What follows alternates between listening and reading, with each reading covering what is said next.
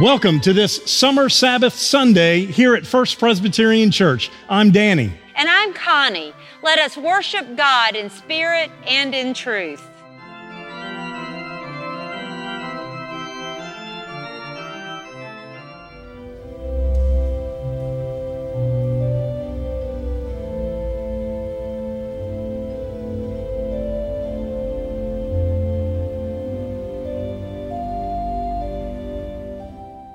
Now, hear the word of the Lord from Paul's letter to the church at Rome, chapter 8. There is therefore now no condemnation for those who are in Christ Jesus. For the law of the Spirit of life in Christ Jesus has set you free from the law of sin and death. For God has done what the law, weakened by the flesh, could not do. By sending his own Son in the likeness of sinful flesh and to deal with sin, he condemned sin in the flesh, so that the just requirement of the law might be fulfilled in us, who walk not according to the flesh, but according to the Spirit. For those who live according to the flesh set their minds on the things of the flesh, but those who live according to the Spirit set their minds on the things of the Spirit. To set the mind on the flesh is death, but to set the mind on the Spirit is life and peace. For this reason, the mind that is set on the flesh is hostile to God. It does not submit to God's law. Indeed, it cannot. And those who are in the flesh cannot please God. But you are not in the flesh. You are in the Spirit, since the Spirit of God dwells in you. Anyone who does not have the Spirit of Christ does not belong to him. But if Christ is in you, though the body is dead because of sin, the Spirit is life because of righteousness. If the Spirit of Him who raised Jesus from the dead dwells in you, He who raised Christ from the dead will give life to your mortal bodies also through His Spirit that dwells in you. This is the word of the Lord. Thanks be to God. The second lesson is taken from Matthew. We are in the 13th chapter. We are reading verses 1 through 9, and then we will skip to 18 through 23. So, as Vicki said earlier, is the parable of the sower, and then one of the few times that Jesus interprets one of his parables. So listen again with fresh ears. That same day, Jesus went out of the house and sat beside the sea. Such great crowds gathered around him that he got into a boat and sat there while the whole crowd stood on the beach. And he told them many things in parables, saying, Listen, a sower went out to sow. And as he sowed, some seeds fell on the path and the birds came and ate them up. Other seeds fell on rocky ground where they did not have much soil, and they sprang up quickly, but since they had no depth of soil, but when the sun rose, they were scorched, and since they had no root, they withered away. Other seeds fell among thorns, and the thorns grew up and choked them. Other seeds fell on good soil and brought forth grain, some a hundredfold, some sixty, some thirty. Let anyone with ears listen. And then to verse 18. Here in the parable of the sower, when anyone hears the word of the kingdom and does not understand it, the evil one comes and snatches away what is sown in the heart. This is what was sown on the path. As for what was sown on rocky ground, this is the one who hears the word and immediately receives it with joy. Yet such a person has no root, but endures only for a while. And when trouble or persecution arises on account of the word, that person immediately falls away. As for what was sown among thorns, this is the one who hears the word, but cares, but the cares of the world and the lure of wealth choke the word, and it yields nothing. But as far as what was sown on good soil, this is the one who hears the word and understands it, who indeed bear fruits and yields, in one case a hundredfold, in another sixty, and in another thirty. This is the word of the Lord. Thanks be to God.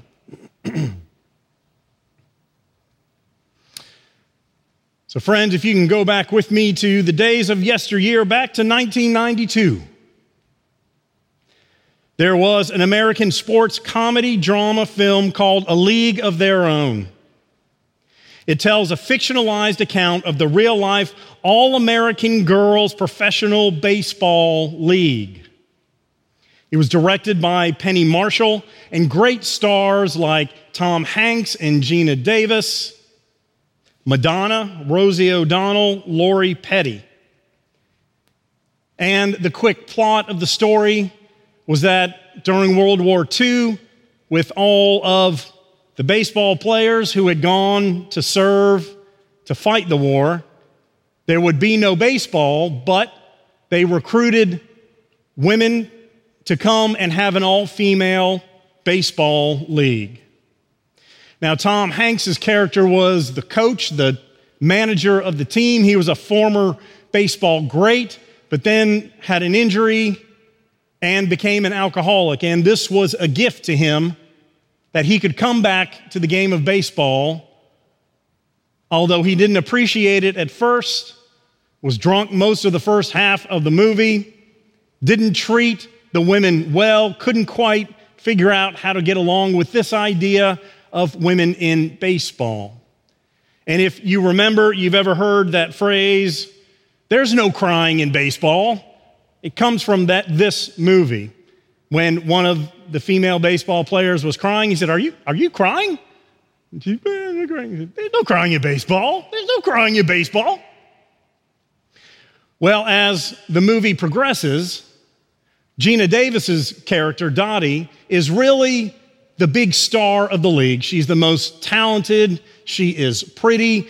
Publicity has been built around her to get attention so that folks will be watching the league. And well, her husband Bob comes home from war, played by Bill Pullman. And when the team is loading up on the bus to go to the next town, she's loading up the car to go home with Bob to start their family. And Tom Hanks, the rough, salty coach, comes and knows that she's brilliant. And they have a friendship that is developed throughout the movie, nothing more than that. But at this point, they have a conversation, and Tom Hanks says, You're going to miss all this, aren't you? And she says something to the degree of, all of these double headers and triple headers and 100 degree temperature, wearing all my, my gear, getting bruised up and cut on a daily basis. No, you think I'm going to miss that? And he says, Yeah, I think you will. And then finally, Geena Davis says, It's just too hard.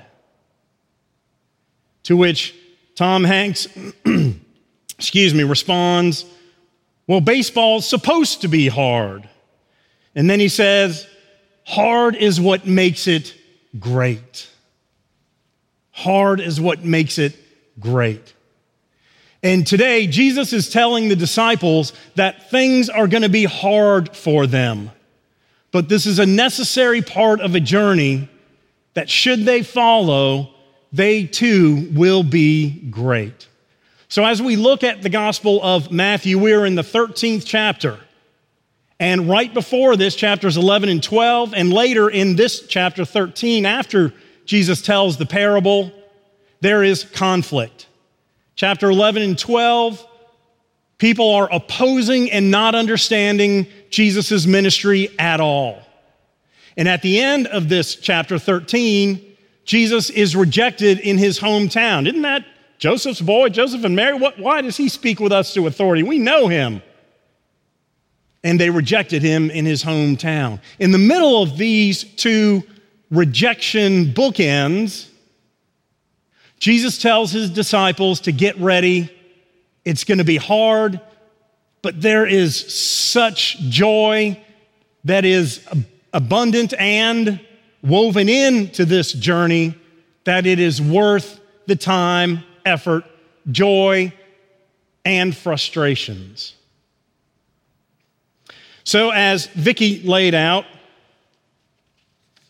this parable, called the parable of the sower, or sometimes even the parable of the, the soils, because it tells us of these four different soils, is where Jesus starts. And he begins and ends with the word listen. Listen. And there's a lot to that understanding with let those who have ears to hear, hear. Listen in the beginning and listen at the end. So Jesus says a sower goes out to sow and gives us the four different kinds of ground on which the seed will fall. First is the hardest and the most unproductive. It is the path. Think about a path in the woods that is used regularly, whether that is packed down by human feet, animal traffic. Everything that walks through that forest goes through there. Vegetation is beaten back, and it is hard and beaten down. If a seed lands there, there's no place for it to go because the ground is so hard, it can't, it can't get into the soil. It's that top layer that becomes tough and impenetrable. There's nowhere for it to go, so it just sits there, and that's when the birds come, other animals eat it, the sun bakes it, it simply can't take root. Secondly, we get to rocky soil. Now, just think of soil with rocks in it, stones different size. So rocky is the ground that there is soil there, but it, it can't be accessed in the way that it needs to for that seed to grow. Seed can fall there, little bit of soil, and there's a little bit of shoot. Woo! But it doesn't take long for the sun to come out and bake it because there's no root system. It's not getting the nutrients it needs, and it cannot grow beyond that initial shoot. Now, the thorny, the thorny soil is just that thorny and weeds, thorns. We grow up, some Christian growth, but then all these things come in and overtake us and choke us so we can't continue to grow. And finally, the good soil, what we're all seeking to find that good, rich, nutrient filled soil, not too much sun, not too much water, all just right, the conditions so that the proper growth can occur. Well, let's look real quick. On the path, as Jesus is talking about the kingdom of God, may very well mean that those, this is for those who will not understand or listen. He begins and ends with the word listen. If we don't listen, there's no chance. It's like all of us when we refuse to pray or read scripture how can we understand? It's near impossible to follow Christ in a way that we can grow when we refuse to do anything that helps us understand, practice, live as a Christian. That's the hard part. Rocky soil, I think we find ourselves in on a regular basis. I think many of us live in rocky soil. Why? Well, because if we've had some Christian experiences and some connectedness with Christ, that is that shoot. Yay! Woohoo! I'm on a retreat. I'm having a mountaintop experience. I've given my life to Christ. I've had a conversion moment. I've looked back over my life and I have seen Christ in it, and I realize that, and I make a decision to come to Christ or I find that Christ has been with me all the journey so far. That's that great first step, that initial part of any great relationship, especially with God, when all you want is to be in it. That's that shoot, that growth that shoots right up. But if we leave it there, if we come off of that mountaintop experience, we come back from the mission trip, we come back from the conference, you leave that Bible study, you stop serving other people the way that brought you that experience, you step away from church that keeps you in that moment. We don't have what it takes to sustain the growth when the difficulties of life start to beat us down. There is a phenomenon, another baseball image here. Professional baseball coaches talk about morning glory syndrome. Morning glories are called morning glories because they unfold into full bloom in the early morning. Then, as the day progresses, they start to fade. So, morning glory is given to young recruits in professional baseball who perform marvelously initially in spring practice in Florida or Arizona. But then, as they travel, as they get into the lengthy baseball season, season's gone by, season's yet to come, but probably not this one. They run out of stamina. They run out of the will to be committed to this life and this lifestyle. They get tired, they get hurt, they get beat down. Like Geena Davis's character who says, This is just too hard. And by June, their batting average drops, and some will even be released from the team. As Christians, we can be there too. That we are excited about faith, but then we step away from it all, or we don't continue to build the roots that will allow us to sustain the difficulty of life when we step down from the mountaintop, or we get a little distance from that amazing God moment we had in our life. Sometimes, even weekly, we can come to worship and we can sprout from the word that we hear and the prayers that we pray and the word that we study in Sunday school and in the sermon and the beautiful music and this place that means so much to us, where God is present in our hearts and lives, and we shoot up for the day. And then when we leave here, it's like we were never here. And as we get back into our life and work and all those other voices come, we don't have the roots to sustain our Christian growth. So we get to that thorny, weedy part.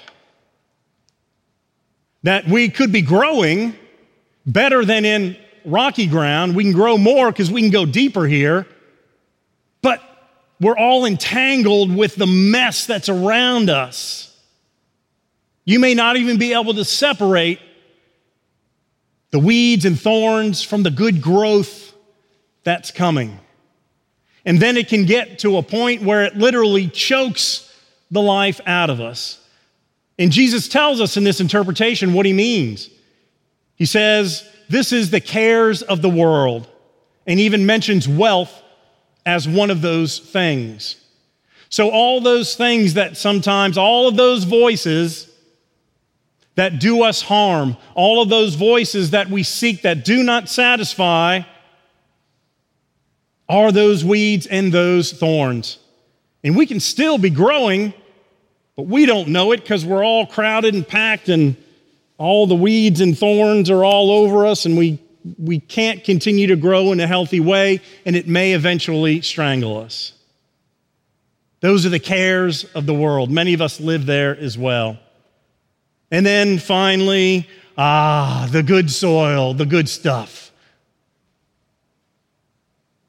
That place we all seek to be a part of.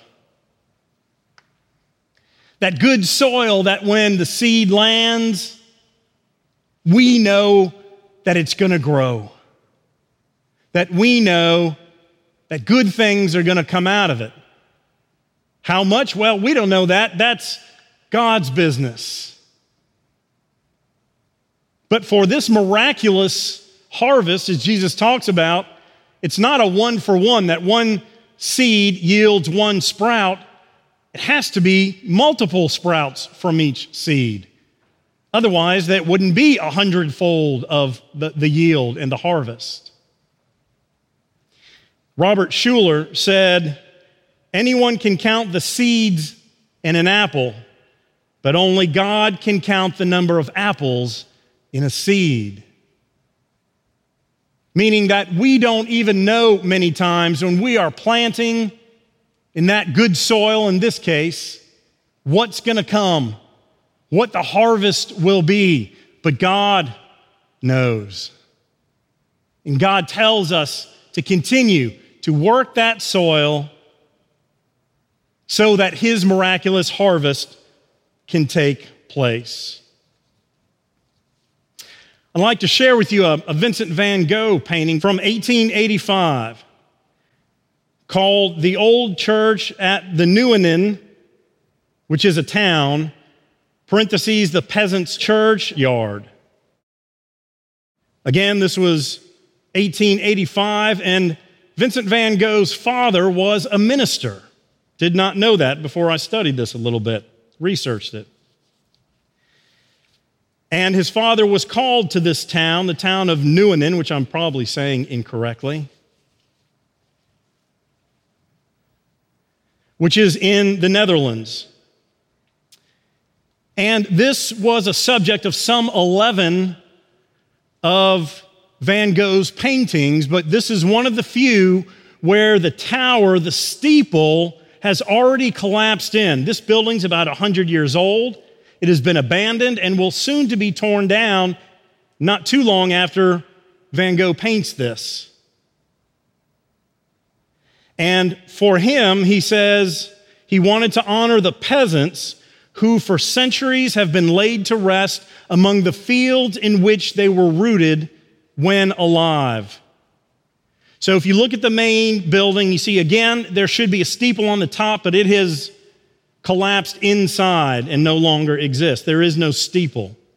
But if you look around the building, you'll see little crosses amongst the wildflowers and the other bushes and flowers growing. There's a cross directly in front of the church. There are crosses on the right side, many crosses on the left side as you look at it, and I'm sure the crosses then go around the back. And Van Gogh thought it ironic that the field that these farmers sowed is now the field in which they are buried, becoming the seed and the soil for that next generation of growth, which is symbolized by the flowers and the plants that you see around. But one of the things that struck me was that it's not this church that is any longer proclaiming the risen Christ. It is simply a crumbled shell. But if you look around the building, these farmers who had dealt in what is clearly good soil in living their lives and as Christians now proclaim by the crosses that mark their death in their graves that Christ has been raised. Therefore, even in their death, they are proving to be good seed and good growth. So, the first thing I want us to do is to know which of these four you find yourself. Are you on the path, finding it very difficult to be in any sense connected with Jesus, God, the Holy Spirit? Are you in that rocky soil where you have some moments every now and again, but can't sustain it and wither away? Are you in that thorny, weedy patch where you're growing okay, but nobody knows it, and eventually you can strangle you out with all these other things that are pulling and circling you for the cares of this world? Or do we find ourselves in the good soil? And friends, I think the answer is yes. I think depending on the day and the season and the circumstances of our lives, we can be in any one of those four places. Sometimes the soil is good and rich, and we feel connected to Christ, our church family, with others. At times, we are all in different degrees of deficit, even to the point of the path. But the great thing is, we are not stuck in the place or the ground where we are. We have control, we can make decisions over how to move to better ground. You know how to do this. If you haven't been giving your time to God, then do that. If you have neglected your prayer life or studying, again, Jesus talks about this in terms of understanding and listening. And we can't do that without seeking and practicing. But the more that we equate those things, the service, the worship, the fellowship, the more that we can place ourselves in more fertile and promising ground. That is the joy that we have the decision to stay where we are or to grow into better ground so that we can bloom as the seed that Christ has planted. Now, the second thing is then we turn and we focus on sharing these seeds, scattering these seeds with the world. And Vicki said it in one of her questions why does this sower just chunk it all out everywhere? It seems like Jesus is a bad business owner. He's wasting resources by throwing it on the first two easy, the path and the rocky ground. Why waste the seed? But maybe it's not a waste after all.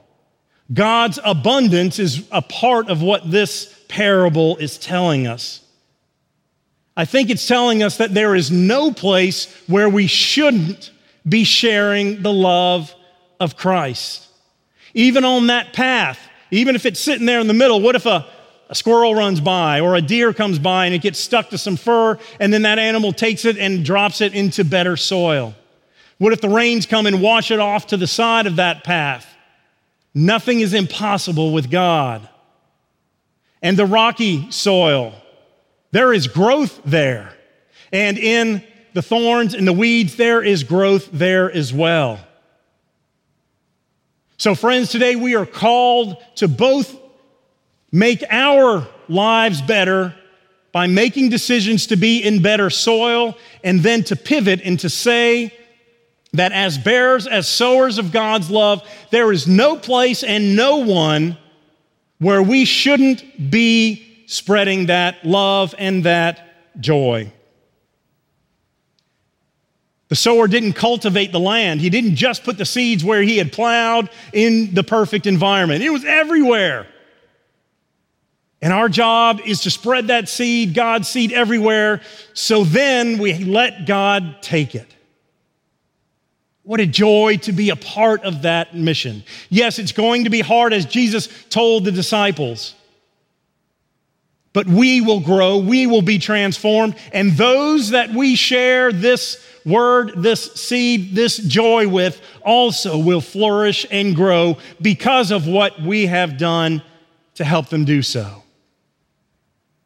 So go out into this day, friends, and know that you are being called to grow yourselves and then to help in abundant fashion share the love of God in every place and with all people. Hallelujah. Amen.